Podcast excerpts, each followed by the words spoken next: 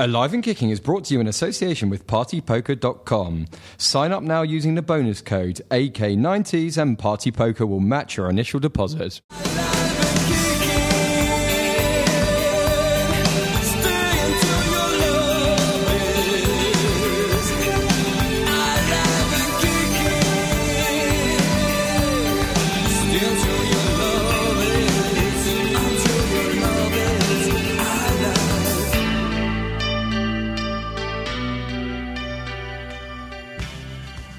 Welcome to the first ever episode of Live and Kicking, the 90s football podcast. My name's Ash Rose, and I've been put in charge of this walk down memory lane into a decade that we like to think changed football forever.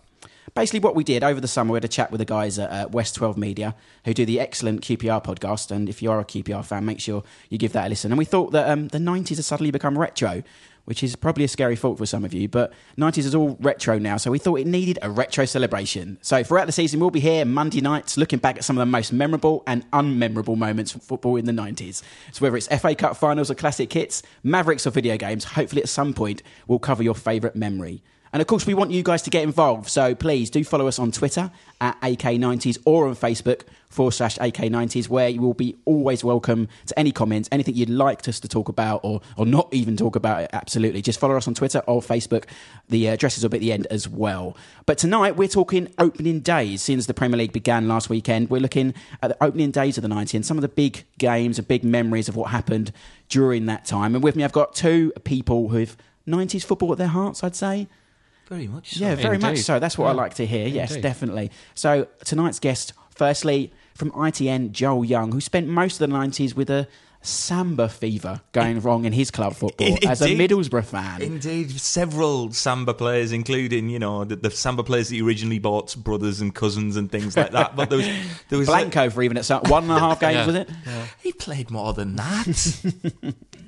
Joined in Joel, though, we'll talk more Middlesbrough and especially Sambas in- just a moment, is what I like to call a 90s football encyclopedia. He knows everyone from Andrea Silenzi, and he could probably pick up Bontcho Guentchev in a lineup. Am I correct? Indeed, I'm a little bit disappointed that Anders Limpar isn't here, if I'm honest. Well, we try, maybe somewhere down the line, Anders will make an appearance. But Chelsea fan and all round 90s guru, Mr. Patrick O'Sullivan. Hello. Hello, good evening. How are you?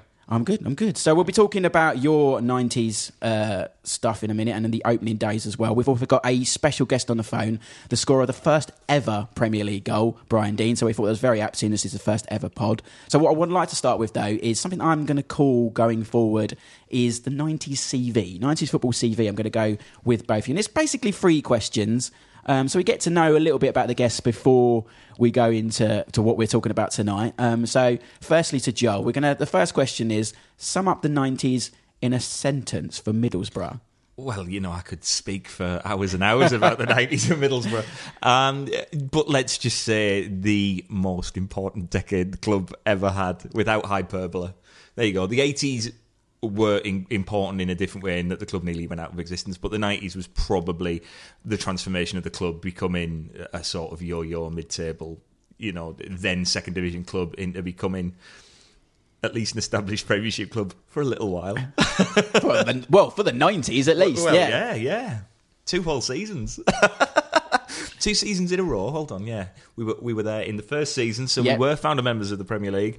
But then, um, certainly between Brian Robson's arrival at the club in 1994, I think it was off the top of my head, yeah, 1994, absolutely transformed the club. The move to the stadium, and you know, when you go from failing in a bid to buy, um, you know, certain players that went up to Newcastle, not mentioning any names, Robert Lee uh, failed bids for Robert Lee into you're attracting European Cup winners and, as you said, Samba superstars and uh, everything else. Have you noticed how long this sentence has become? It's it is quite long, actually. I have There to you say, go. yeah. But, uh, Well, you could say similar. that's true. I could. I could. Well, you wait your turn. So well, that summed it up. But best club player, and if you don't say Juninho, I'm going to turn off your mic. It absolutely has to be Juninho. Um, I still sign my name Jolinho in, in honour of him. Yeah, so that's where people go, that that doesn't say Joel Young. No, it says Jolinho, but I've now signed all my But if important they knew documents why, like that. then- Well, then I explain it. and- Exactly, and they have to know why. Yeah, exactly. So I just think it's that thing again. You know, at the time he played in the um, is it Le Tournoi or the No, Umbro Cup. Umbro Cup, in, Umbro the- Cup, in that yeah. summer.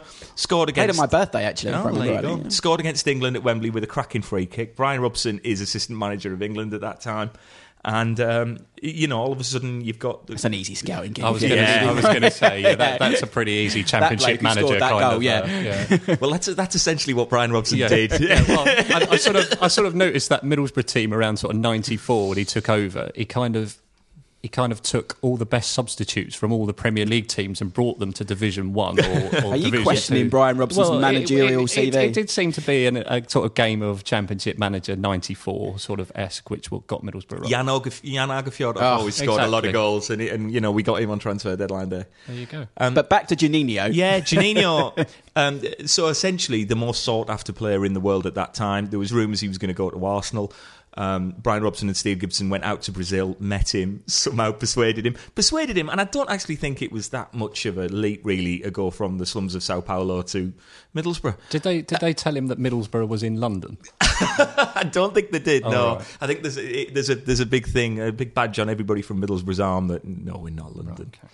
Um, but yeah, and then all of a sudden you've got this five foot five, absolute dynamite dribbler can just confuse the greatest defenders. Um, you know, just played his heart out for us with that. He loved the club, didn't he? That's And what's fell in love with the club. refreshing Yeah, about and someone fell in like love with the club. And and you know, you heard stories all the time about Juninho was going out.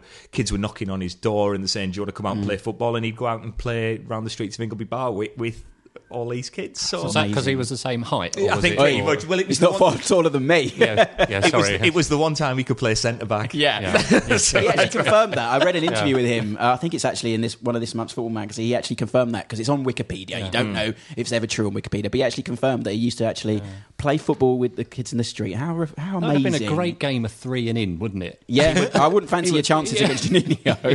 Do you think you can do it on a cobbled street? I bet you can. Oh, of course he could. Not, I'm saying all streets in Middlesbrough a cobbled. Not where Juninho, not where Juninho lived, but uh, Yeah, yeah, yeah. But uh, you know, heart, talent, desire, love for the club. It's, uh, it's just an unbelievable player who everybody is still in love with. There's there's a kind of minor backlash going on against him now because people go, oh, "Why do we still care about him? Why do we still care about him?" Twenty years ago, twenty years ago, but I still think he's a vitally important player in that thing, and I can't see us any ever getting anybody, certainly within the next five or ten years, of his ilk again. They will go Not to Massimo Maccarone. Hey, I tell you, he got us to a European Cup final. so Sorry, you know, that was non-90s. I apologise. Who's Massimo Maccarone? I've Exactly, yeah, of it's him. in a decade we don't talk yeah, about on no, here. Yeah, yeah, that's well, that was Juninho then, and best 90s player overall then. well, I was going to say Juninho again. Which you but- fair, I mean, there are very few players that I'd allow that for, but Juninho is one of them. Uh, but no, I'm going to say the. Um, I just think the quintessential player that sort of changed the whole '90s. I think, and that would be Mr. Cantona. yeah, Now- that, cr- that was almost a Gary now- Neville Yes. cry. That Oh, was. What a man! Oh, just What a I man. think just I think I I don't think it's unfair to say that he transformed football in this country, especially when I mean it, it's funny. I was watching the Sky coverage of the game the other day, and it, and, and it um, oh sorry, match of the day. Get it right, and they did on this on on this day in 1992, and it was Cantona scoring a hat trick for Leeds in And the, charity, charity, shield, charity shield, Yeah, not community charity shield. not charity We shield. don't know what, what's a community. I don't know. I don't know what they'll change it to next. Anyway, Um, and I and I, thought, I think once he went to Manchester United, he was the catalyst that made that team tick. Absolutely iconic for that. I mean, what I what I do remember is the, the day after we lost the FA Cup final to I can't remember who that was. some mob. Yeah, some, Some, mob. we um, won't talk. We have to talk mob in about in a minute. Yeah. Yeah. Cantona retired the day after that. So if you think is and that was 1997. He even stole our thunder of winning the FA Cup for the first time. That's how cool he was. We'd won the FA Cup for the first time in 25 plus years, and Eric decided to retire, and that was it. Yeah, and, and then everything was kind of, I think, and if you think everything that went on in those sort of, Yeah. what, five, six years that he was in the English league, absolutely incredible down from the sublime skills and the chips um, over, um, I can't remember who the keeper was at Sunderland, Perez. Yeah, Oh, Lionel, Lionel that- Perez. yeah, Lionel It was a celebration. It was a celebration that made that, I think. Yeah. You the, the arrogant, Yeah, puffed out Jeff- chest yeah. and the, Yeah, look what at I me. did. Yeah. yeah. What I love is as well. I don't know if anyone's seen the film Looking for Eric, which is a fabulous film, which it doesn't look like it should be, but it is brilliant. And Cantona is very funny in it. But he mentions his best ever moment in the main night was a pass. not a goal, a pass he That's how made cool to. I think that was in the same game against the Dennis, of all people, Dennis Irwin, who couldn't be further from Eric Cantona. It's funny you should say say that because Cantona and Irwin are kind of linked in a way because Did they both play for Manchester United? They both play for Manchester United. However, uh, do you know the story about when um, Is the this Leeds? clean? No, yeah, the Leeds chairman I do Oh, know of this. rang up, Yes, yes. rang up uh, Martin Edwards at Manchester United and said, um, said, uh, "Can you sell us uh, Dennis Irwin?" And uh, Fergie wrote on a pad, "Ask him about Cantona." So he asked him about Cantona, and he said, "Oh yeah, we'll sell you him."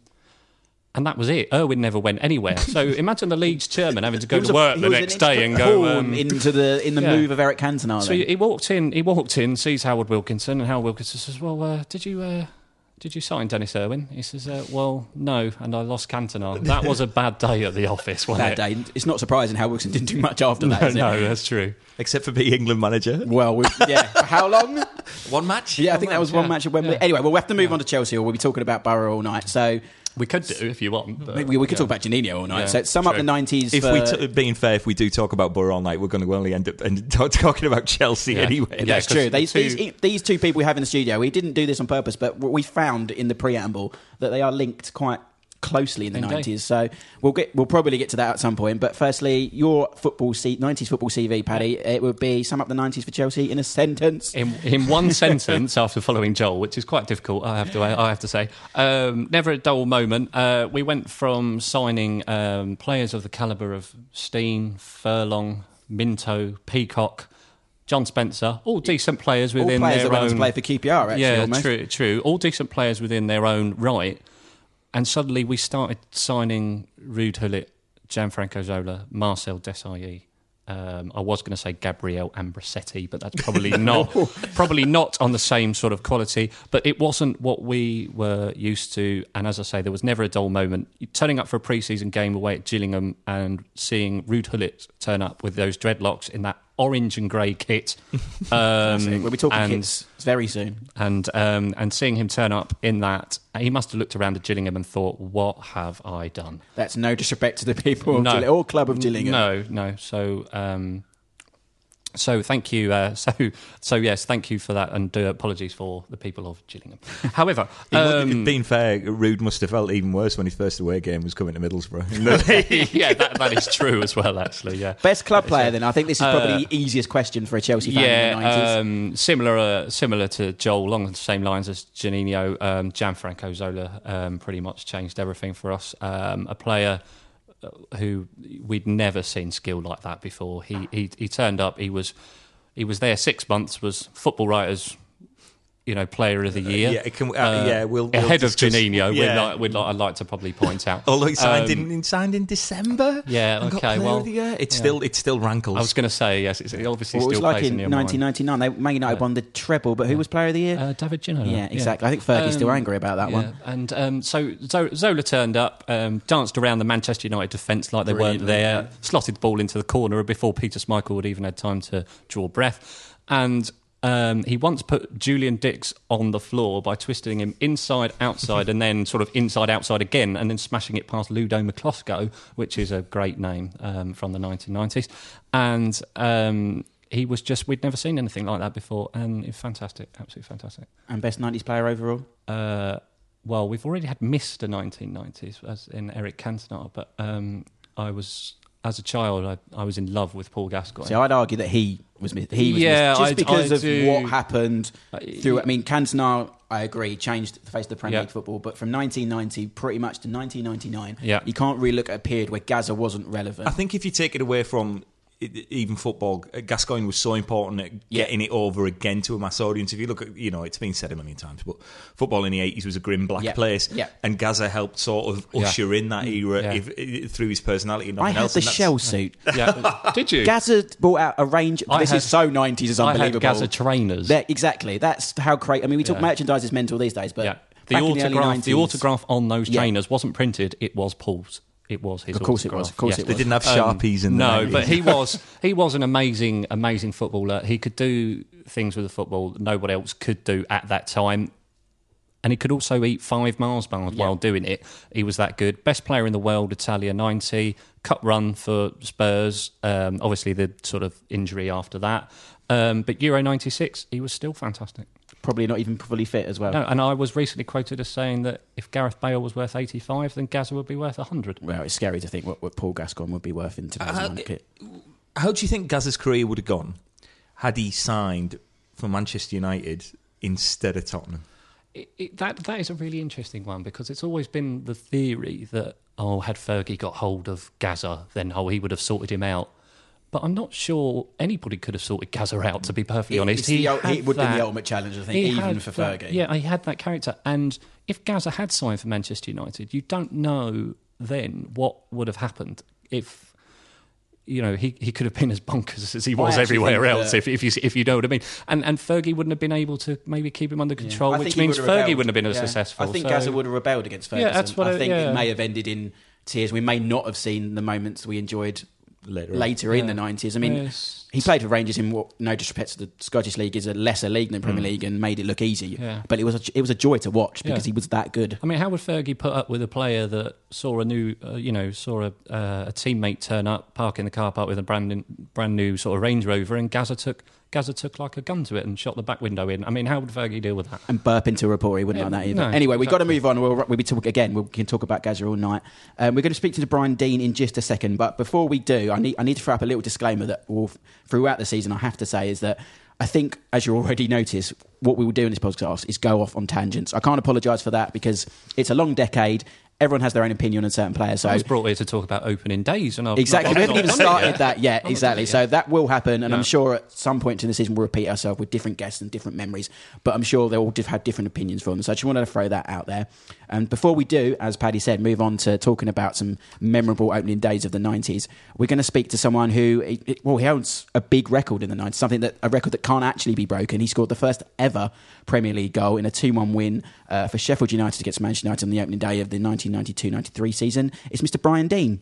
Brian Deane, welcome to Alive and Kicking. Uh, you're the first ever guest on our show, which is very apt because, of course, you've scored the first ever Premier League goal. Before we speak about that, um, we'll take you back to the, the early 90s and, and your time at Sheffield United. Just tell us what was it like playing uh, amongst that team and under Dave Bassett? It was excellent because, you know, the, the, at that time we weren't the best team, but we had an unbelievable team spirit that carried us through a lot of the time. Um, you know, Harry was, Harry was a good manager at that time, you know, and, and some of the boys who played there, you know, it, it, it gained their trust from, from obviously playing at Wimbledon and, and, and other places, but um, it was just a fantastic time to be a footballer, to be honest. Brilliant. And then obviously that led to, to the opening day in 92 93, which you're now famous for as a milestone. I mean, I mean, I'm sure you've been asked this absolutely a million times, but does it still mean a lot to hold that record? Because obviously it would never, it's a record that obviously can't be beaten, so it must mean a lot.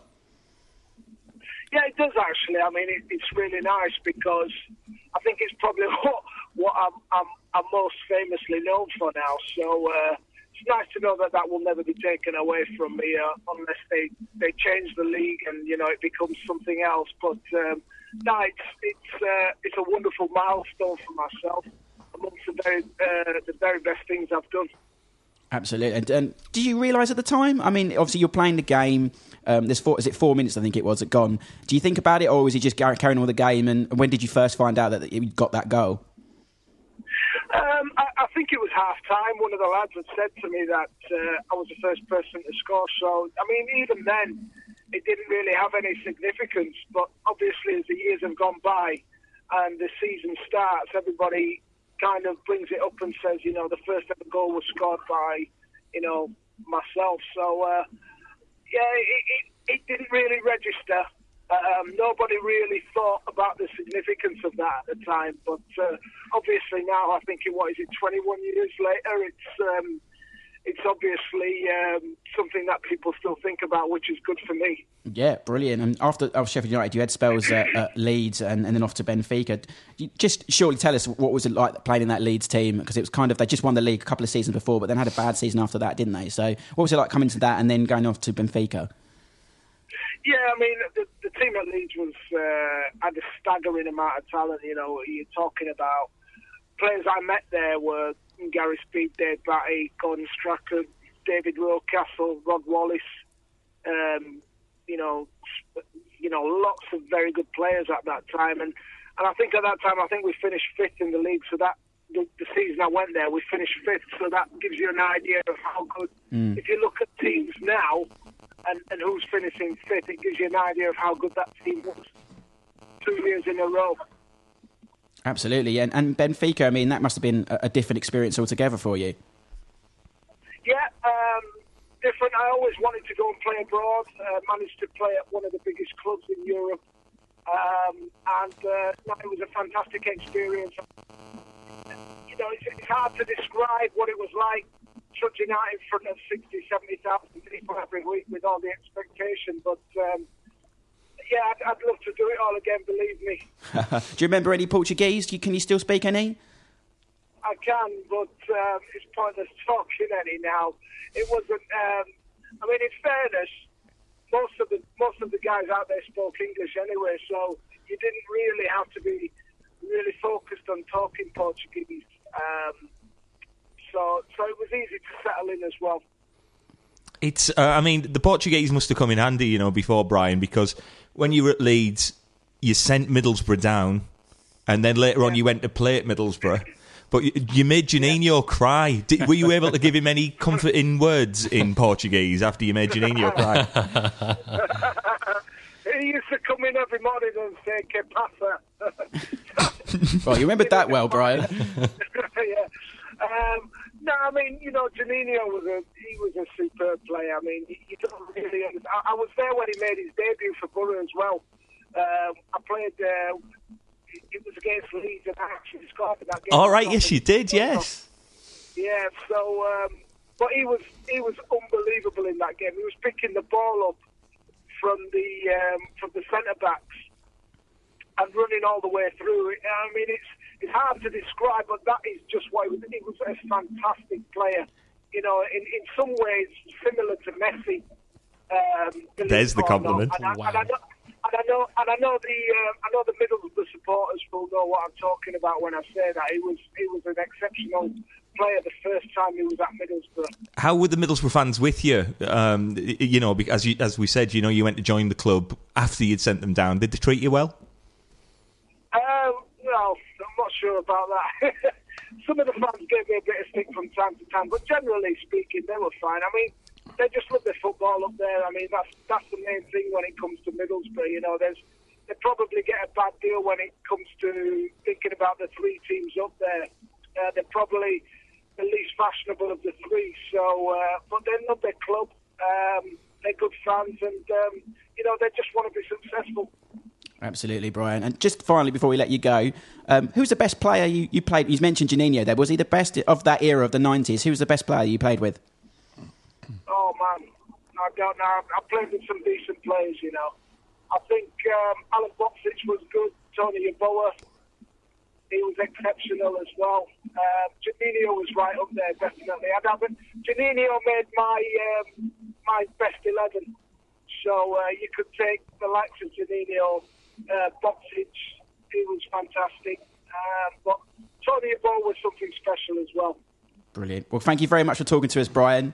Pleasure. Brilliant. Thanks a lot. Cheers. Well, he was a nice fellow, wasn't he? I tell you what, I did like about Brian Deane there is he mentioned three of his best players that he's ever played with, and two of them were from Borough. Yeah. uh, Juninho and Alen Boksic. Can I can I change my favourite player? Brian from, Deane? From Gazza to Brian Deane. I very thought nice he was fella. that nice. And he was driving, and we he, we hopefully haven't got him in trouble. So That's true. He did say he was on a hands-free kit. yeah, so that's fair enough. So we're not trying to get Brian Deane in trouble. Lovely man, great to hear some memories there. He even tried some some was that Portuguese? I suppose Juninho spoke. Portuguese, Yeah, I yeah. suppose he would have spoken that, and it's good. You could say he hasn't got three points for a few years. but- Oh, Hey. hey, yeah, oldie but a goodie. Right, we're going to talk opening days now because that's what the theme of this podcast is for the first ever Alive Kicking podcast. So we're going to look back really at kind of maybe six or seven major moments from Premier League and because mainly 80% of the Premier League is what we're talking about in the 90s. So they mainly are Premier League games from the from that era. So we're going to kick off.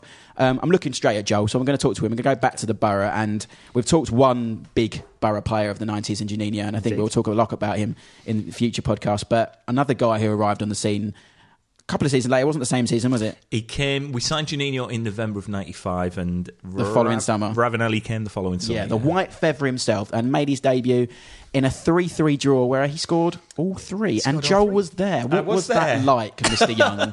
It was uh, thirty thousand, rocking full house for then. You know, it's a thirty-five thousand seater now, which means we get about twenty. but then, then it used to be full. You know, and um, it, it's one of them. Danny Baker on goals and gaps. Oh, there you Oh, go. wow. That's a clap. What, All right, what, what a video. In Danny Baker's own goals and gaps, he says, you know, you sit and you dream and you imagine all summer, and then you get there, and five minutes later, they score. Yeah. And that's exactly what happened in that game. You know, the, the Ravanelli signing, Emerson had been rumoured for a long time. Janino, we already had. We had Nick Barmby as well, who was, uh, you know. Underrated. He was an amazing signing for us, Nick Barmby. No, I think he was a very underrated player. He played from top teams. Yeah, we'll, we'll, I'll, live, I'll live that. um, you know, so we had this team. The Ravanelli signing, as a side note, I'm, I'm just sat with telly on, you know, uh, these pre Sky Sports News days, you know, where you had to watch the sport. Pre Twitter days. Pre Twitter days. Are we, are we talking about teletext? Yeah, well, no, I was sat watching Wimbledon for some reason. I'm not a fan of the old ping pong, but it was on. and uh, and then all of a sudden, Desmond Lynam comes on and says, uh, right, Looking smooth. looking very s- well, Des. You know, Yeah. Yeah. Because, uh, We're going to have to uh, break into this match here. We've got a bit of breaking football news. Uh, you know, Fabrizio Ravanelli, European uh, European Cup winner last season with Juventus, white hair, nothing wrong with that. At which point you go, yeah. He goes Des. Des. You don't get that with Gary Lineker. No, we, we missed Des. I yeah, we do to miss. Des. Not enough Des on TV. He TV. goes, he's just signed for Middlesbrough for seven and a half million pounds. Wow. And at which point you sort of go, oh, and we didn't have Sky Plus, so we couldn't rewind it and Yeah. see whether he just said it. So you phone everybody, and it's like, hold on, the guy who scored the winning goal in the European Cup final has just signed for Borough. That's insane. Yeah. So anyway, so we get the game, and it's He was wearing that beautiful Middlesbrough kit, wasn't he? With the, the, blue white cross. with the blue. Oh, yeah. yeah. we never won in Oh, that. okay. It was We beautiful, never- beautiful kit though. We Sorry, never carry on. ever won in it. What a single game. Never won a single game. wow. in that. Never an excuse to bring up a kit, but carry on, Joe. So, um, Stig Inge Bjørnebye scores first. There you go. There's another great 90s name for you. Great name. Um, Ravanelli gets a penalty up the other end, fires it in. You know, would have taken two goalkeepers. Then straight, you know, later on, John Barnes scores a really good goal for Liverpool. Ravanelli again, you know, up the other end, bang, and then Robbie Fowler. And I was going to say he scores against everyone, but you know, he always scores against us. But Yeah. obviously, he scores against everyone. Um, and Ravanelli with the hat trick, with just trickled it in. Um, it was absolutely symptomatic of that season. Did you have to? Did you have to keep sort of pinching yourself and sort of turn around to your mates and go, "That's Ravanelli" during yeah, that game? Yeah, but I it think must we- have been I- incredible. I remember doing that at the Chelsea game. Um, uh, you know, the season before, Ruud Gullit going, Yeah. "Yes, Ruud Gullit." Which, Yeah. you know, you, those sort of funny things. Yeah, we weren't used to that at that time in Yeah, the Premier League. yeah, we were sort of used to sort of Jeremy Goss and players like that. It's another great name. Yeah. Um, but it was just, it, it was, we had these superstar players. And when they decided, uh, you know, we just didn't have the backup in, in defence, especially. I think Brian Robson had stuck with the defence that got him through Division One, that kept us up in the in the Premier League. And then when it came to that third season under Robson, he'd still stuck with these lads, and it was time to go for something new. So the fact that we were trying to outscore everybody all the time, almost like a, a Newcastle team of the same year, actually, um, you know, we just couldn't do it, and it was our undoing that season. Something I, I want to do in this podcast to, for anyone who's listening who, who kind of wants to find more out the 90s but wasn't really around for it is try and compare situations to, to some more modern day. Hmm. And when I think of Middlesbrough signing Juninho, Ravanelli, Emerson, could you compare it to West Ham when they signed Tevez and Mascherano? It was kind of it's- on it- that scale, wasn't it? Well, it's kind of like Leicester going out and signing a Messi or, or an- Is it comparable to Stoke being in for Shaqiri? It- that's Well, I don't know what's going on at Stoke at the moment, but that's far too modern to talk about. You brought up Carlos Tevez. it?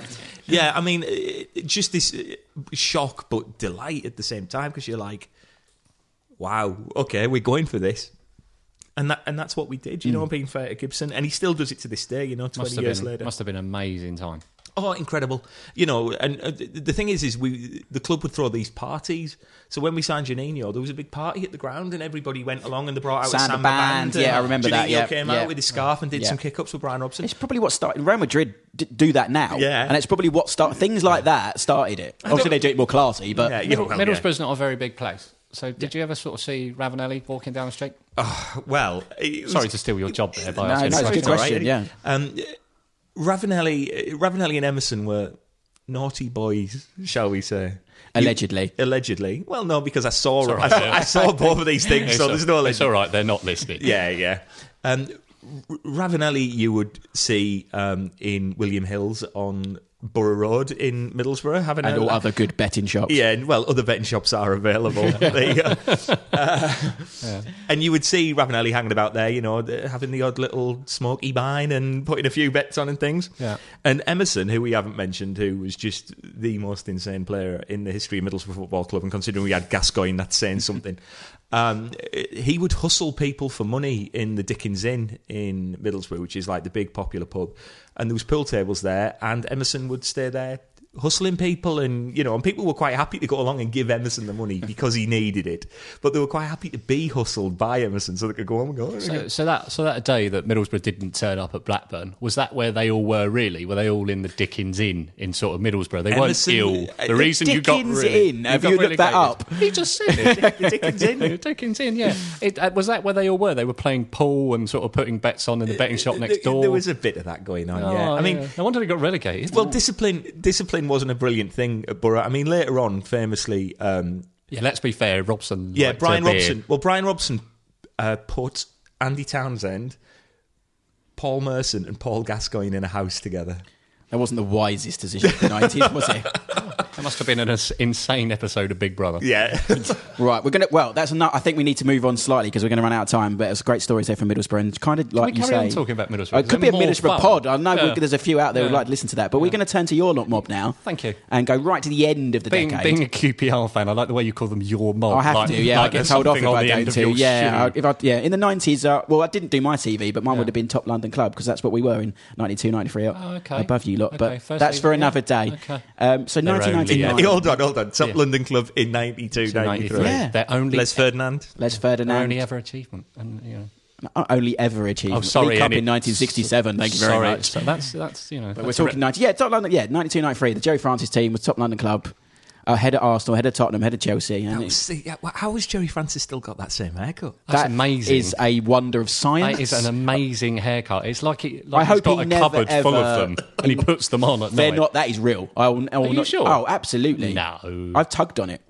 have you oh blimey Well, that was about 10 years old. But, say- that sounds wrong again. But from behind This is getting a little on dangerous ground. This I would say was a keep our Open Day. It was all above board, so it was fine. But All right, um, okay. as far as I'm aware, it's Your all still- celebrity guest work? No, I'm, I'm kidding. Yeah. Um, it's all above board. I, I promise. sorry. And Gerry's hair is always welcome on Wow. the podcast as well. yeah, that would be amazing. Right, on to Chelsea in Yeah. 1999. Sorry, did I stall enough there? Sorry. It's Sunderland at home. Sunderland at home. Uh, and probably one of the, I would say, probably one of the best goals of the 1990s, and some pretty summed up what Chelsea had become at that point. From, Yeah. like you were saying earlier, from Steen to Thurlong, Yeah. you'd come and here's Zola, was it, who chipped the ball, and then one, you finished the story. And and uh, Gus Poyet came in, scissor kicked it into the top corner of the net, and it was an absolutely fantastic goal. Um, that summer was absolutely full of um, anticipation because the year before um, was the famous year that United had won um, the treble, and um, Arsenal had run them close. Um, for runners up, and we finished just behind them in third place. We were only about four or five points away from actually. We were right in the title race right until the end of that season. Um, so the anticipation coming into the next season was, yeah, we've got Champions League football. We've signed this player and, and, and, and that player, and and we thought, oh, here we go. This could this could really really be something. Um, and um, the thing and the thing um, with that game, as was memorable as it was, was that we were absolutely fantastic on the day. But seeing your new ten million pound signing go through one on one with the keeper, not once but twice, and then fall over like Bambi on ice. It's pretty much summed up that man's Chelsea career, didn't Um, Yeah, it? and, Who and was- Chris, who was Chris, Chris? Sutton never really recovered from that. Um, to be fair to Chris Sutton, he was actually a good player. Yeah. He just didn't. Good centre-back as well at one point. Yes, he was one of those that could play in two different positions. Paul And Warhurst. and he- Oh, there was one of them. Oh, he was amazing at Yeah. that. And and Sutton, but Sutton just never really um, recovered from that. But we, we'd signed um, Deschamps. We had um, Sutton as well. Um, we'd signed Mario Melchiot that summer for a free transfer. Lord Did very, Mel- Lord very Melchior. well for you you, wouldn't fairness. you wouldn't pay for Mario to be fair he did he did all right but um he but he got injured, so we didn't see him until later that later that season. But we were really fantastic that day against Sunderland, and it was a real welcome to the Premier League for them because they'd just been promoted, and they Mm. must have thought, Jesus, what's this about? They got stuffed 4 0. Um, but then they did beat us 4 1 about three or four months later. We won't so- mention that. We'll just stick No. to the opening day. But is that one of the best Chelsea? I mean, you've been you've seen a lot, of seeing a success later on in years, but of I've- that era especially. I've, I've been a season ticket holder for, for quite a long time now at Stamford Bridge, um, and that game still is definitely in a sort of top five, top ten kind of scenario. It was just one of those days where everything clicked, absolutely everything clicked, and um, we were fantastic from start to finish.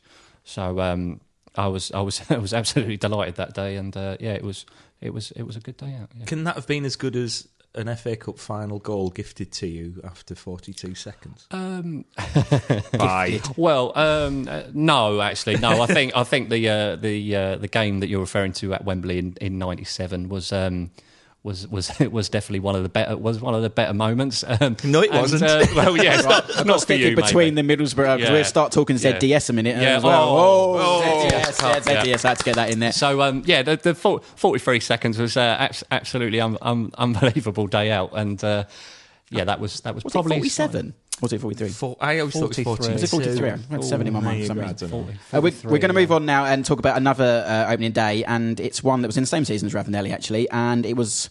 Well, it's probably one of the most famous moments of the 90s. It was the day David Beckham pretty much made a name for himself with the, the goal from the halfway line uh, against Wimbledon. So, we're going to talk to a Wimbledon fan who unfortunately was on the brunt of that goal and talk a little bit about the crazy game quickly uh, with Blasco. So, we're going to talk to him right now. Blasco, welcome to Alive and Kicking, mate. How's it going, guys? You okay? We're all good, thank you very much. Now, let me, I'll give you a quick intro. You were formerly of Sports Tonight Live, and now you're a bit of a social media mogul, but you're a big time Don, even modern day Wimbledon. So tell us about the 90s and that goal, David Beckham. Go on, go ahead. Uh, Unfortunately, I would love to say that David Beckham scored the goal for Wimbledon, but we have this uh, we have this ten- we had this tendency in the '90s to make people famous. So uh, Beckham on that opening day of the season um, decided to try his luck and saw Sullivan off his line, and uh, the goal that made him famous, I think, which is a fair assumption. Um, so yeah, it was a, an interesting moment, not just for for us as a, a team that lost 3 0 on the day, but for Beckham, who made his name against the great and mighty Wimbledon. Oh, it, it gives you uh, a little bit of credit, though, doesn't it? I mean, it gets, makes us remember you, but there were much more bigger memories for Wimbledon in the 90s. You were the crazy gang. Um, just pick out I mean, a few of your, your favourite players from that era and why it was such a, you know, a, a different kind of club. Yeah, I think there's, there's always this mentality of um, uh, Wimbledon portraying themselves as the, the ultimate underdog. Um, I mean, even I mean the '90s where we had the likes of Hans Segers in goal, who was obviously our uh, our rock at the back, and then we had the likes of Ben Thatcher, Dean Blackwell, Chris Perry. Kenny Cunningham as a solid back four. Sorry, you just made us Um, wince with Yeah, Dean, Dean Blackwell. Blackwell. yeah, yeah, yeah. Like um, uh, a lot of crying, I'm guessing, there in the studio. Don't get the equipment wet, guys. Um, but no, um, no, no. The, the standout players for me growing up. I mean, the first game I went to see was Wimbledon versus Norwich at uh, Selhurst Park, and uh, Dean Holdsworth was one of the standouts in my memory, scoring loads of goals and important goals for us. Um, and then you've got the likes of Jason Euell and Carl Cort and Marcus Gayle. The list goes on and on, but lots of good memories um, for Wimbledon. Absolutely. Yeah, Dean Holdsworth, underrated, wasn't he? Very much so. I, Dean Holdsworth played in an era where there was so many decent strikers that he never had a sniff. Same of- with Brian Deane, actually. Uh, well, Yeah. that's quite true, actually. Whereas had they been around today, they'd have probably been starters. Yeah, there would have been a uh, definite. What about away from the nineties, Blasco? I mean, uh, sorry, away from Wimbledon. Um, who was your favourite player of the nineties away from the crazy gang? Um, well, knowing a few of the chaps there on the panel, I know they're going to be very biased in their teams, but um, I'm going to stay very true and uh, not pick someone from my own team. But for me, uh, Ryan Giggs was amazing. He was just one of those. Uh, there was so much, so, so many different things about him. He's probably definitely very reminiscent to how Gareth Bale is nowadays. But he was uh, um, one of the only top of players at the time. He scored that amazing goal against Aston Villa in the FA Cup. Uh, sorry, against Arsenal at Villa in the FA Cup. Um, and yeah, he was just the ultimate 90s player for me. Brilliant. Well, good to talk to you, Blasco. I'm sure we'll have you on the pod soon, mate. Yeah, yeah. Thanks a lot, guys. Cheers. Have a good show. Yeah, Uh, speak to you soon, catch mate. Cheers. Yeah, man. Well, Wimbledon fans. Well, we'll, we'll quickly just go over what that, that game again. I mean, the question I'm going to throw out to you guys is: if David Beckham doesn't score that goal, that halfway line goal that didn't win goal this season, thanks to Trevor Sinclair. Um, Quick QPR mention. quickly, there. I mentioned, yeah. D- Does David Beckham? I mean, is it inevitable that he becomes what he becomes, or did that go a long way to helping him?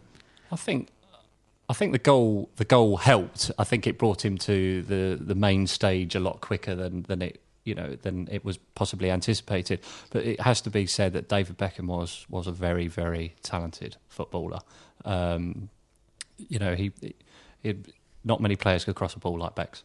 Oh, abs- yeah, definitely. Even in those early days of the 90s. I've- I, even- Absolutely. I, I remember the first time I saw him live, and I remember going, "Oh gosh, you know, if he had that little bit of speed, Yeah. he would be the greatest player in the world." But actually, because he was such a clever footballer and his array of passing was uh, He didn't so need it. superb, he didn't need that No. burst of speed, and that allowed him to play till he was, you know, Absolute- 38, absolutely. 39.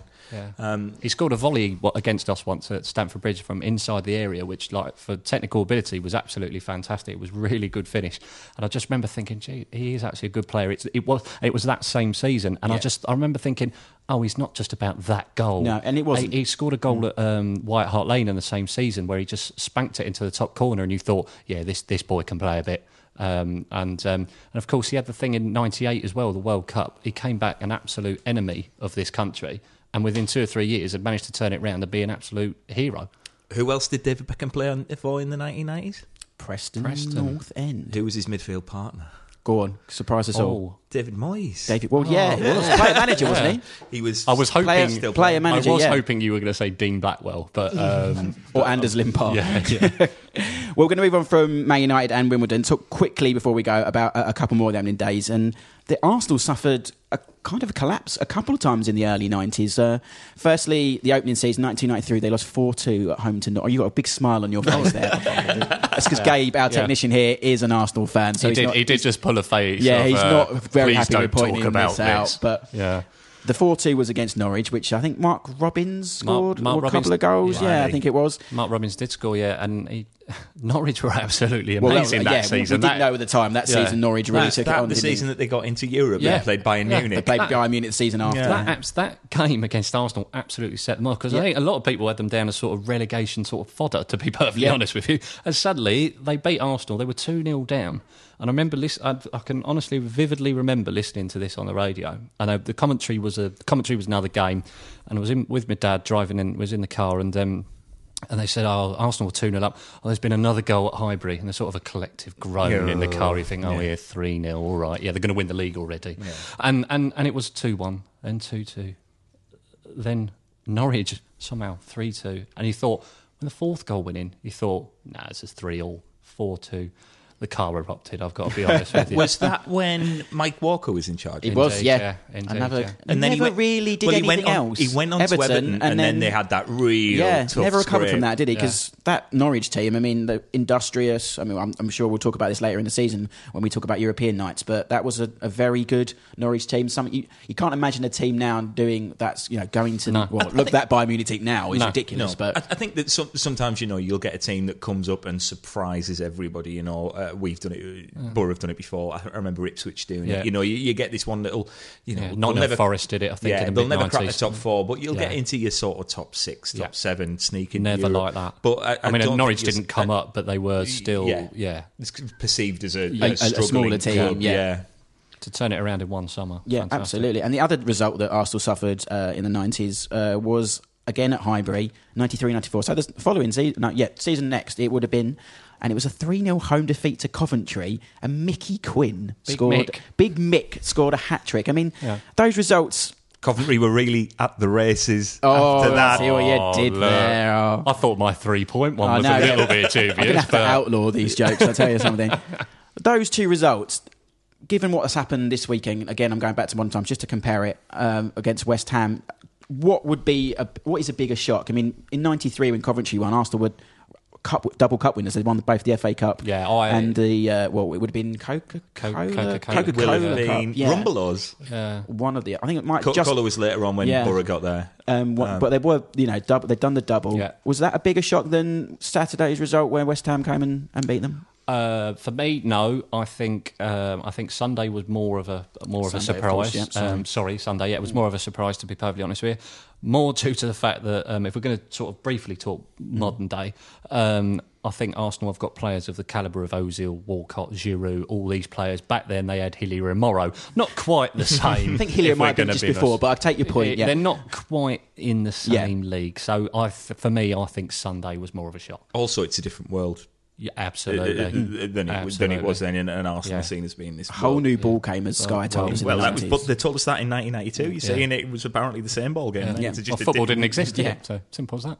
It's not a thing. And finally, before we, we, we leave the opening days um, f- from hopefully till next season, um, the last one, just briefly touching on, was Klinsmann's debut. I mean, that was a game and a half, wasn't it? I mean, he Oh, came over yeah. 4 3, wasn't it? I believe, Diver. Wednesday. Diver. well, Yeah, he no. took that in good jest, didn't Yeah, he? um, I he don't did, think- wearing a beautifully purpley kit as well, if I remember right. I wouldn't wash my car with that Yeah, beautiful yeah. purpley kit. yeah, I think that was the white one, but yeah, I white take your point. Yeah. Yeah. As I know you're doing kits later on in the season, but as a Chelsea fan, I don't think I'm going to sit here and say that was a beautiful kit. Um, to be perfectly honest with you, um, but yeah, they, that was. you. But that, that that Spurs that was that that game actually epitomised Spurs at that time, didn't it? They Yeah. were it was four three away from home, and they had about eight strikers. The and, famous five. and Stuart Stuart Nethercott at the back, Yeah. and that was about Well, it. I think so. the, the um, famous five of okay, so come on, Klinsmann, Sheringham, Barmby, Anderton, Dumitrescu. Dumitrescu. Dimitri- Ilie yeah. Dumitrescu, Yeah. because he came over with Gica Popescu. Yes. I said that without. And tongue- Dan- that is a and tongue Dan twister. Petrescu. Yeah, it's Dan Petrescu. There's a Yeah. tongue twister and a So, half there. um, yeah. And finally, another Tottenham one. Teddy Sheringham came back, um, and he's instant return to White Hart Lane and missed a penalty on his debut for Man United. Yeah. if It's you remember not that. like Edward Yeah, Sheringham. Exactly. I think he got Yeah, the last laugh because United won 2 0, and I think he did all right Yeah. after that. He might have got the last laugh, but if you're sort of the big sort of transfer of that summer, you then go back to your old club and uh, miss a penalty. It doesn't look good, does it? But um, So that goal in the European Cup final. Probably think- made up- probably they made up for it. for that, yeah. I always like, you know, every time I think about Edward Sheringham, Yeah. I like to call him Edward Sheringham because that's what Brian Clough used to say. Yeah, We'd did, like yeah. to talk to you about Teddy Sheringham, Brian. Yeah. No, uh, I'd like to call him Edward. Scored the first ever Super Sunday goal. He there you go. yeah. Teddy Sheringham against Liverpool in a 1 0 victory. but then people people never used to watch football on Sundays till then, did they? Football in where we where Well, we- Monday night football was a whole new ball game, wasn't it? There we go again. the Sky, the First ever- cheerleaders. First ever Monday night football. Well, look, people, on. people, Oh, I couldn't tell you. First ever Monday night football. I'm going to smile really big Villa now. is it QPR. QPR, Manchester Man City, City, yeah. Maine Road, And- one all. Andy Sinton. Andy Sinton and Yeah. David White, I think, Oh, scored wow. for Man City. yeah, wow. Anyway, right, we're almost out of time. What I was going to do very, very quickly before we go, if anyone has seen the Twitter banner on our uh, Twitter page and our Facebook page, you would have seen the Sky advert, which was Alive and Kicking, which is the name of the podcast and the book comes from. Um, it's basically a team, and it had a player from every team who was in the first season of the Premier League. And I thought, what we do before we go, we're, we're going to have a quick game, basically a game of tennis between Joel and Paddy to see. it might not last very long, but Joel, see how Joel doesn't go. like tennis. We've already Yeah. discovered Ping that. pong, as he's Yeah. called it, to see how many. Is Des going to come in and announce Ravanelli signed for Middlesbrough? Let's Only if, oh, if only. I, I could in- try, but I could not pull off the smoothest or ever grow a tash like or any tash at all. Hmm. If anyone who knows me, so we're going to try this. So yeah, the Twitter. Try play along at home if you got the Twitter uh, banner in front of you as well. So I'm going to start with Paddy. So you can, you can name any of the 22 players, and I'm just going to keep going until you, you don't name one. So go on, then, Paddy. You start. Uh, Vinnie Jones was ours, so Yeah. there you go. Uh, John Wark from Ipswich. There you go. Former Middlesbrough player, and also the star. I don't need of- an explanation. He was the star. That, he was in the Great Escape. He That's was a in The really- Great He's in the Great yeah. Escape. John Wark. How do we keep coming back to Middlesbrough? Somehow, it Well, always actually- These are the ones I've remembered. on on that theme, Alan Kernaghan. Alan Kernaghan. Oh, you see, he was in the Middlesbrough player. Now. This is quick fire, Joel. uh, Come on. Hans Segers. Don't look at my list. Um, Lee Sharpe, Gary Charles. Or is he going to be out? Two sec. Five, Uh, four, uh, uh, three. David Hirst. Oh, is David David Batty in there? No. No, Oh. he's out. There isn't a Newcastle or a Leeds. Oh no, there would have been a Leeds. Leeds was Gordon Strachan, but Newcastle weren't there.